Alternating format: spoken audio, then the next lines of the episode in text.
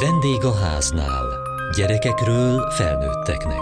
A Kossuth Rádió családi magazinja.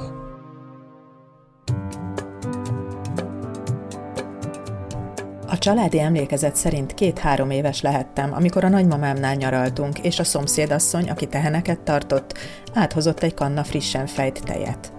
Meg is ittam belőle egy bögrényit, majd nem sokkal később hatalmas piros kiütések jelentek meg a bőrömön. Mindenki értetlenül állt a jelenség előtt, mondván a tej egészséges. Akkor mi lehet a gond? Azóta közismert lett egy sor ételallergia, sokan nem fogyasztanak tejet, tojást, glutént. De hogyan lehet ezzel együtt élni, és miért fontos a szakszerű diagnózis? Mennyire nehéz lemondani a teljes finomságokról? Nagyon nehéz volt a vodában, mert amikor nyáron mentünk fagyizni, akkor csak citromos, meg ebres fagyit tehettünk, és... És szerettél volna egy vaníliát megkóstolni? Igen. És a boltban is néha nehéz elmenni a fincsi, túróródik mellett. Mennyire érték ezt meg a barátok? Mondjuk meghívnak egy szülinapi zsúrba, ahol van torta, meg mindenféle finomság, ami sokszor tejet is tartalmaz. Tehát mekkora erőfeszítés neked, hogy erre odafigyelj, vagy hogyan tudod ezt a többiekkel közölni, vagy megértetni? Hát egy kicsit arrébb megyek. Nem szoktam menni ilyeneket. Még szülinapi zsúrokon sem. Mennyire gyakori, hogy más gyerekeknek is van ilyen problémája, hogy emlékeztek, akár óvodában, iskolában? Hát az iskolában mondtam, hogy én érzékeny vagyok, és akkor mondták még az óvodában is, hogy nekik is szokott néha a tejtől fájni a hasuk. Uh-huh. Mondtam, hogy lehet, hogy nekik is tejallergiájuk van. És mennyire kellemetlenek ezek a tünetek? Hát nagyon rossz. Sokszor uh, fáj meg, sokszor szoktunk betegek lenni, de ehhez, erre oda kell figyelnünk.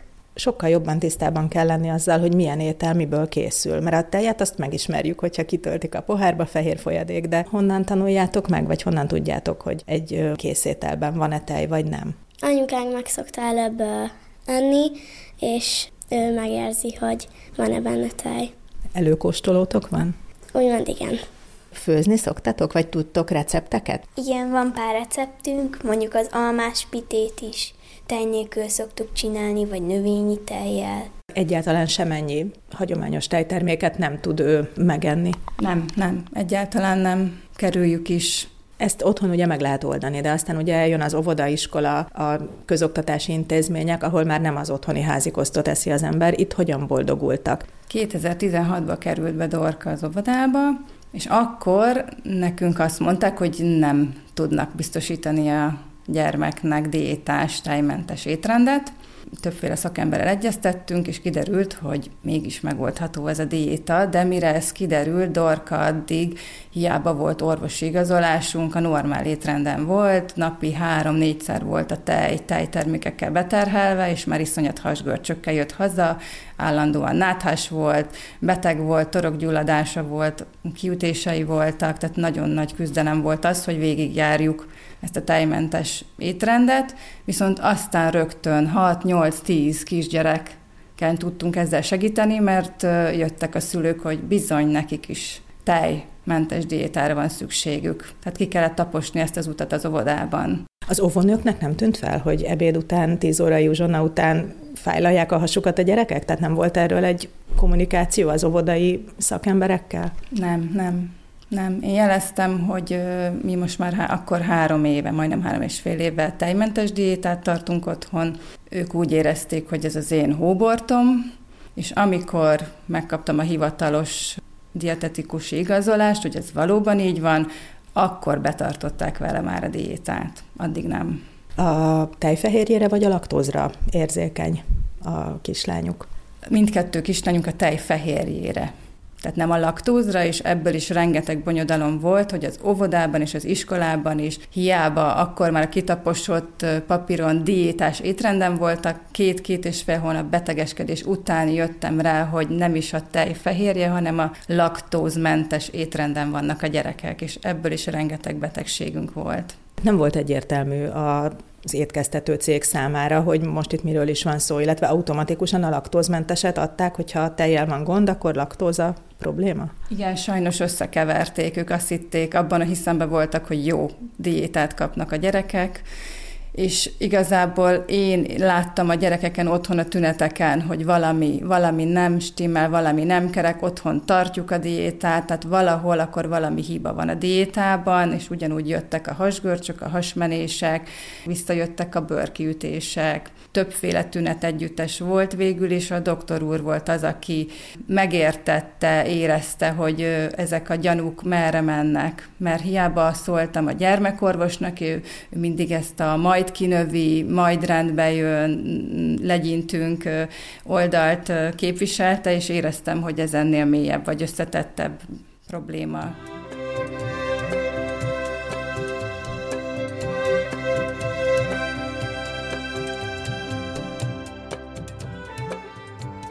Hogy végére járjunk annak, hogy mi okozza a kellemetlen gyomorbérrendszeri tüneteket, mi a jó eljárás, vagy mi az eljárás menet, milyen lépéseket kell sorban követni. Dr. Cseh Áron, gastroenterológus. Fontos az, hogy a tüneteknek a jellegéből nagyon sok dologra tudunk következtetni. Érdemes azt is látni, hogy ha valakinek két-három hónap óta van mondjuk egy hasfájása, már gyermekkorban is, annak a gyakorisága, hogy ennek a hátterében szerencsére nincsen komoly szerviok, hanem csak úgynevezett pszichoszomatikus, funkcionálisok, annak az esélye 70% Tehát szerencsére, hogyha van egy elhúzódó panaszra rendelkező gyerek, akkor az eseteknek a jelentős részében nem lesz komoly szerviok. Persze a nem szerviokokkal is foglalkozni kell, hiszen azok ugyanúgy panaszt okoznak. Nagyon gyakran érdemes azért kizárni a szervi okokat. Ezek a szervi okok lehetnek az ételallergiák, amikről beszéltünk, Például gyerekkorban nagyon gyakran érdemes már szűrni tünetmentes állapotban is a lisztérzékenységre.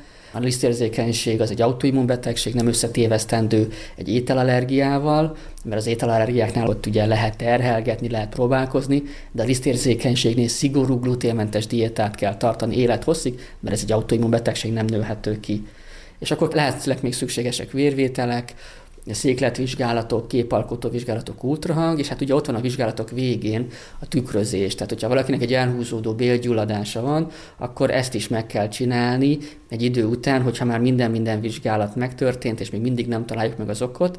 De az is igaz, hogyha megcsináljuk ezt a vizsgálatot, és azzal sem találunk, akkor azért az még jobban megerősíti a lelki vonulatot. Tehát itt érdemes látni azt, hogy minél nagyobb a gyermek, annál inkább szóba jönnek a lelki dolgok, ezek az úgynevezett funkcionális korképek, amelyek nagyon széles körű tüneteket mutatnak, egyébként már csecsemőkortól elkezdve akár a kólikát is ide sorolják, a refluxot, nagyon sok esetben a hasfájást, ez felnőttben általában úgy ismert, mint irritábilis bélszindróma. Ezek a pszichoszomatikus vagy funkcionális korképek valódi szervi tüneteket okoznak, tehát valóban fáj a hasa a gyereknek, felnőttnek, valóban hasmenése lesz, vagy székrekedése, de ennek az okát nem fogjuk megtalálni a bélben, hanem ez mondjuk például a bélagy tengelynek a zavarával írható le, tehát a központi idegrendszer és a bél idegrendszerének a kapcsolatában következik be valami zavar. Például olyanokat szoktunk találni, mint mondjuk egy stressz, egy szorongás, iskolai zaklatás. Ez leggyakrabban hasfájás formájában jelentkezik gyereknél. Felnőttnél például mondjuk a hasfájás, mert a fejfájás még egy gyakori ilyen funkcionális tünet. Tehát akkor szükséges bevonni egy pszichológust, vagy a mentálhigiénés szakembert, hogy segítsen. Így van, tehát egy ilyen elhúzódó panasz esetén a gastroenterológus mellett a kivizsgáló csapatnak a része, nyilván a dietetikus mellett is, a pszichológus leginkább első körben, és hogyha súlyosabb a probléma, akkor pszichiáter szakember segítségét is néha kell kérni. Milyen típusú kezelési módok jöhetnek szóba, vagy terápiák, attól függően, hogy a kinőhető vagy a nem kinőhető változatról van szó, illetve hogyan lehet ezt kideríteni, vagy ki lehet egyáltalán deríteni, hogy melyikről van szó gyerekkorban. Fontos, hogy nem minden tünet ételallergia, nem minden ekcéma ételallergia, de gyerekkorban, kicsi korban, akár csecsemőkortól kezdve is már lehetnek tünetek. A tüneteket fontos megjegyezni. Ugye egy csecsemőkorban véres széklet, ami egy ilyen nagyon látványos tünet, egy allergiás bélgyulladásnak a következménye, ez ami az ilyen leglátványosabb. Általában ilyen hasmenés, hasfájás, hányások fordulnak elő, ugye nyelőcsőben is lehet gyulladás, allergiás nyelőcső gyulladás, tehát ettől lehet például hányás. Ezeket ma már jól ismerjük, ezek jól körülírt, szövettanilag is igazolható korképek. Emellett a tünetek mellett nagyon fontos azt is megfigyelni, hogy ezek esetleg az allergén megvonására megszűnnek-e. És a hivatalos diagnózisa az allergiáknak az vagy úgy lehetséges, hogy megterheljük arra előjönnek a tünetek, és megvonva pedig megszűnnek a tünetek, vagy pedig egy ilyen kettős vak placebo kontrollált terhelés történik. Magyarul az azt jelenti, hogy mondjuk kap egy süteményt, amiben van tej, van egy sütemény, amiben nincs tej, de a kettőnek ugyanolyan az íze, és az orvos maga sem tudja, hogy melyik az, természetesen a beteg meg a szülő sem. Általában azért is a gyakorlatban azt szoktuk mondani, hogy ha van egy feltételezett allergén, akkor kb. 2-4 hétig meg kell vonni annak a bevitelét, és utána vissza kell terhelni, és ezekből fogjuk látni, Vérvételek, bőrpróbák általában nem segítenek, sőt van olyan vérvétel, ami kifejezetten haszontalan. Ezek az IgG típusa intolerancia vizsgálatok, amelyeknek semmi orvosi alapja nincsen, és inkább az a probléma velük, hogy fölöslegesen kezdik el a gyermekeket diétáztatni. Itt a tünetek alapján és azok alapján lehet kimondani, hogy valaki allergiás valamire vagy sem. Az IgE típusú vizsgálatoknak kicsivel több értelme van, annyi biztosan, hogy akinek mondjuk egy IgE típusú allergiája van, az egy kicsit nehezebben kinőhető, kicsit más típusú tünetekkel jelentkezik, és ezen kívül még előfordulhat anafilaxia ételallergia kockázat, ez azért a tejnél, tojásnál, szójánál, a leggyakoribb allergéneknél szerencsére elég ritka, de az olajos magoknál azért előfordul Magyarországon is, de alapvetően ezek az ételallergiák általában kevert ígér és nem ígér módon jönnek létre, ezért nagyon sokféle tünetet produkálhatnak, és a diagnózishoz, tehát a, a allergia fennállásának az igazolásához a megvonás és a visszaterhelés szükséges, csak más egyéb vizsgálat nem, és a gyerekek nagy része általában ezt kinövi.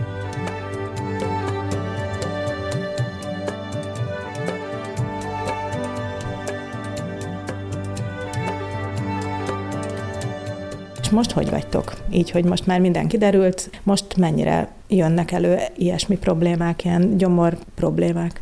Hát nem annyira gyakran.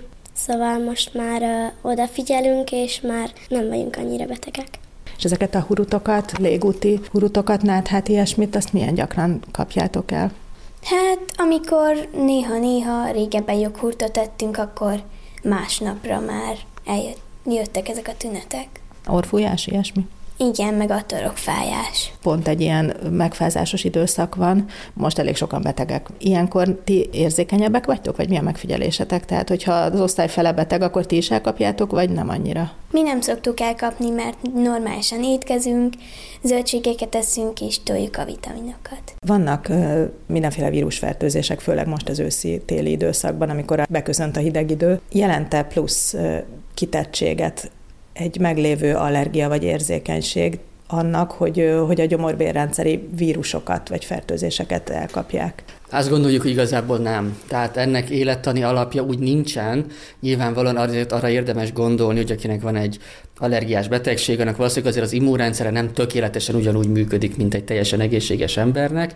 És amit elhangzott itt a szülők szájából is, hogy hát azt mondták, hogy majd kinövik, azért abban van némi igazság, hiszen valóban a gyerekeknek egy jelentős része, ilyen 80% a kisiskolás korban kinövi, de a 20%-uk nem. Tehát a 20%-uknál, főleg egyébként akiknek ilyen IgE típusú allergiája van, azoknál megmarad az allergia akár felnőtt korra is, ez előfordul, úgyhogy nem feltétlenül kell más immunbetegségre gondolni azonban. A vírusos fertőzés sokszor ugye a gyomorra, bérrendszerre húzódik, tehát hányás, hasmenés fordul elő. Ennek lehet esetleg utóhatása, vagy szövődménye, vagy következménye, hogy megmarad tartósan egy érzékenység? Ez egy gyakori tévképzet, de ennek semmi tudományos alapja nincsen. Tehát azt mondom, hogy ha valakinél valami elhúzódó panasz van, akkor annak utána kell járni, az valószínűleg nem a vírusfertőzéstől jött ki. Azt azonban érdemes látni, hogy nagyon sok autoimmun betegség egy vírusfertőzés kapcsán mutatja meg először magát. Ennek az az egyszerű magyarázata, gondoljunk csak arra például, hogy mondjuk egy bélgyulladás, egy krónbetegség, vagy egy diabétes, tehát egy egyes típusú cukorbetegség is nagyon gyakran egy vírusfertőzés kapcsán egy hányásos, hasmenéses korság, vagy akár egy sima orfolyásos felsőligúti vírusfertőzés kapcsán derül ki, ugyanis ilyenkor az immunrendszer felpörög, és ezek az autoimmun betegségek ilyenkor szokták megmutatni az arcukat, meg egyébként is, hát ilyenkor a gyere, kerül a gyerek kórházba, és akkor ilyenkor figyelnek fel arra az egyébként már régebb óta meglevő betegségre, ami lehet, hogy még akkor nem mutatott ilyen nyilvános tüneteket. Megelőzhetők-e ezek az allergiák és érzékenységek? Igen, a kezelésben a legfontosabb lépés ugye az mindig a prevenció. A prevenció itt nagyon egyszerű, az az anyateljes táplálást jelenti. Ugye, hogyha egy édesanyja allergiás, akkor ő már nem viszi be a szervezetébe ezeket az allergéneket, és így a, már a méhen belül sem szokja meg a gyermek a szervezetében ezeket az allergéneket. Úgyhogy éppen ezért azt javasoljuk, hogyha valaki nem allergiás, vagy csak nagyon enyhe tünetei vannak, a semmiképp se diétázom az az édesanyja, terhesség alatt sem, és szoptatás alatt sem, hiszen ezek a módon már gyakorlatilag a magzat vízben kimutatható módon megvannak az allergének, tehát már a magzati életkorban is elkezdi a szervezetünk szokni a különféle allergéneket, és utána ez az anyateljes táplálással meg intenzíven folytatódik. Tehát az ilyenkor tartott fölösleges diétával pont azt kockáztatjuk, hogy a gyermeknek a szervezete nem szokja meg. És az is igaz, és ez már egy nagyon nagy változás volt az elmúlt évtizedben, hogy ugye régebben azt mondták, hogy ha valakinek van egy komoly allergiája, akkor az soha, mondjuk egy tejallergiás csecsemő esetében tehéresen nézhet két-három éves koráig. Ma már tudjuk, hogy pont azzal tudunk segíteni az allergéneknek a kinövésében, hogyha persze nincsenek súlyos tünetek, hogy apránként, időnként megpróbáljuk a tejtermékeket visszaterhelni, és ebből fogjuk egyrészt látni azt, hogy fönnállnak-e még az allergiák, másrészt pedig így tudjuk alakítani az úgynevezett toleranciát, tehát hogy megszokja a szervezetünk az allergéneket. Gyógyszeres kezelésre nincsen szükség ezekben az esetekben? Természetesen, hogyha olyanok a tünetek, hogy súlyosak, akkor előfordulhat gyógyszeres kezelésnek a szükségessége. Itt most nem akarok beszélni az anafilaxiáról, ami az ételallergiának egyik legsúlyosabb változata. Ezeknél a betegeknél, akiknél anafilaxia hajlam van, ez leginkább az olajos magokkal szokott eh, előfordulni, azoknál kell maguknál holdani ezt az adrenalin önbenyövős ilyen injekciót de ez azért a leggyakoribb ételallergiáknál nagyon ritka. Tehát tejnél gyakorlatilag nem fordul elő, tojásnál egy-egy eset van, de nem jellemző. Ezeknél a betegeknél általában nem kell gyógyszeres kezelés, de mondjuk, hogyha nagyon súlyosak a tünetek, akkor egy kis antihisztamin tartalmú krém, vagy száján adott gyógyszer cseppek formájában például kisebb gyerekeknél, az nyugodtan alkalmazható.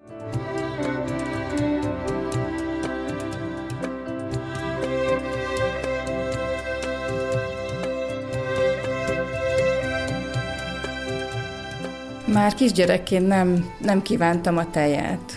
Négyen vagyunk testvérek, körülöttem ültek a testvéreim, tejet, kakaót ittunk, ittak ők reggel vacsorára, és nekem már a tej illata is egy, egy öklendezést váltott ki, és édesapám figyelt erre fel, és nagyon megértő volt, mondta, hogy akkor igyak vizet, teát, Úgyhogy én a felnőtt koromban is kerültem a tejtermékeket és a tejet, és utána, amikor édesanyja lettem, és a mellétáplálásnál be kellett vezetni az első kislányunknál a túrót, joghurtot és a tejet, ugyanezt figyeltem meg Dorkánál, hogy közeledtem felé, és már öklendezett a tej, túró, joghurtnál. És amikor megkóstolta, akkor rögtön hányt.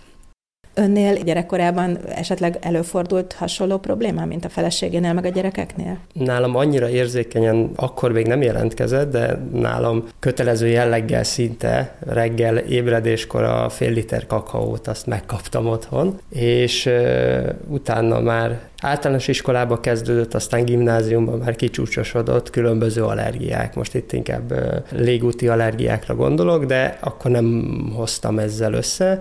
Viszont a későbbiekben, amikor ugye a gyerekek kapcsán is egyre jobban odafigyeltünk a tejmentes étkezésre, és nyilván mi is erre jobban átálltunk, akkor vettem észre, hogy ezek az allergiák elkezdtek eltűnni. Tehát, hogy amikkel én 20-30 éven keresztül szenvedtem, azok gyakorlatilag egy éven belül eltűntek. Tehát a szénanáthától kezdve, hát alapvetően ezek a tünetek megszűntek. Mekkora arányban van jelen a genetikai meghatározottság abban, hogy előkerül a gyerekeknél vagy a későbbi generációknál is ez a probléma? Dr. Cseáron gastroenterológus.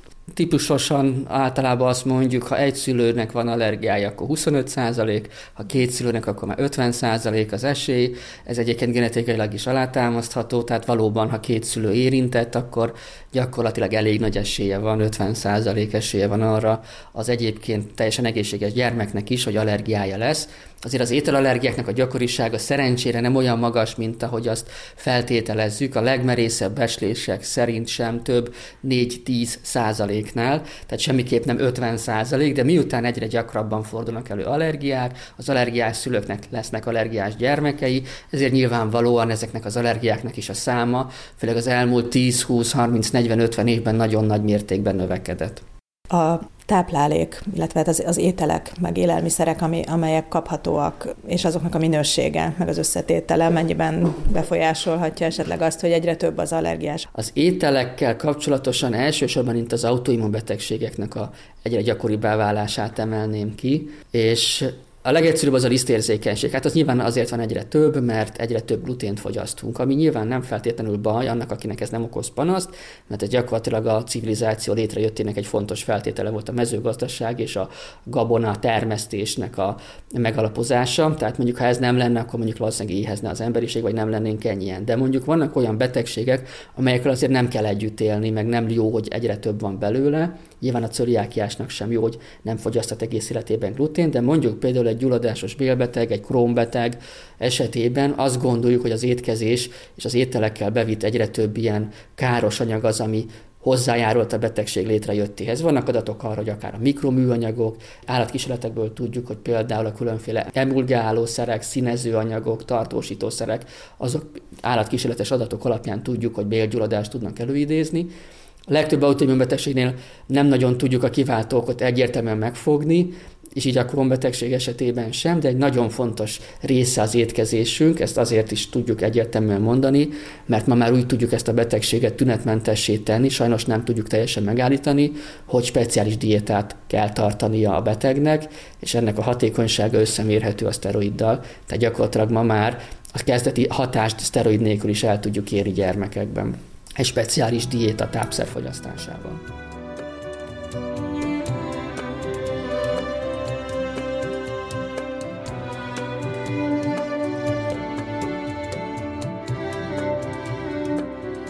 Mai adásunkban a gyerekkori ételallergiákról beszélgettünk.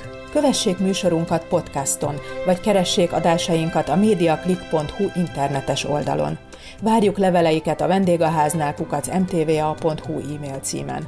Műsorunk témáiról a Kossuth Rádió Facebook oldalán is olvashatnak. Elhangzott a vendégháznál. A riporter Hegyesi Gabriella, Juhász Tímea, a gyártásvezető Mali Andrea szerkesztette a felelős szerkesztő Hegyesi Gabriella.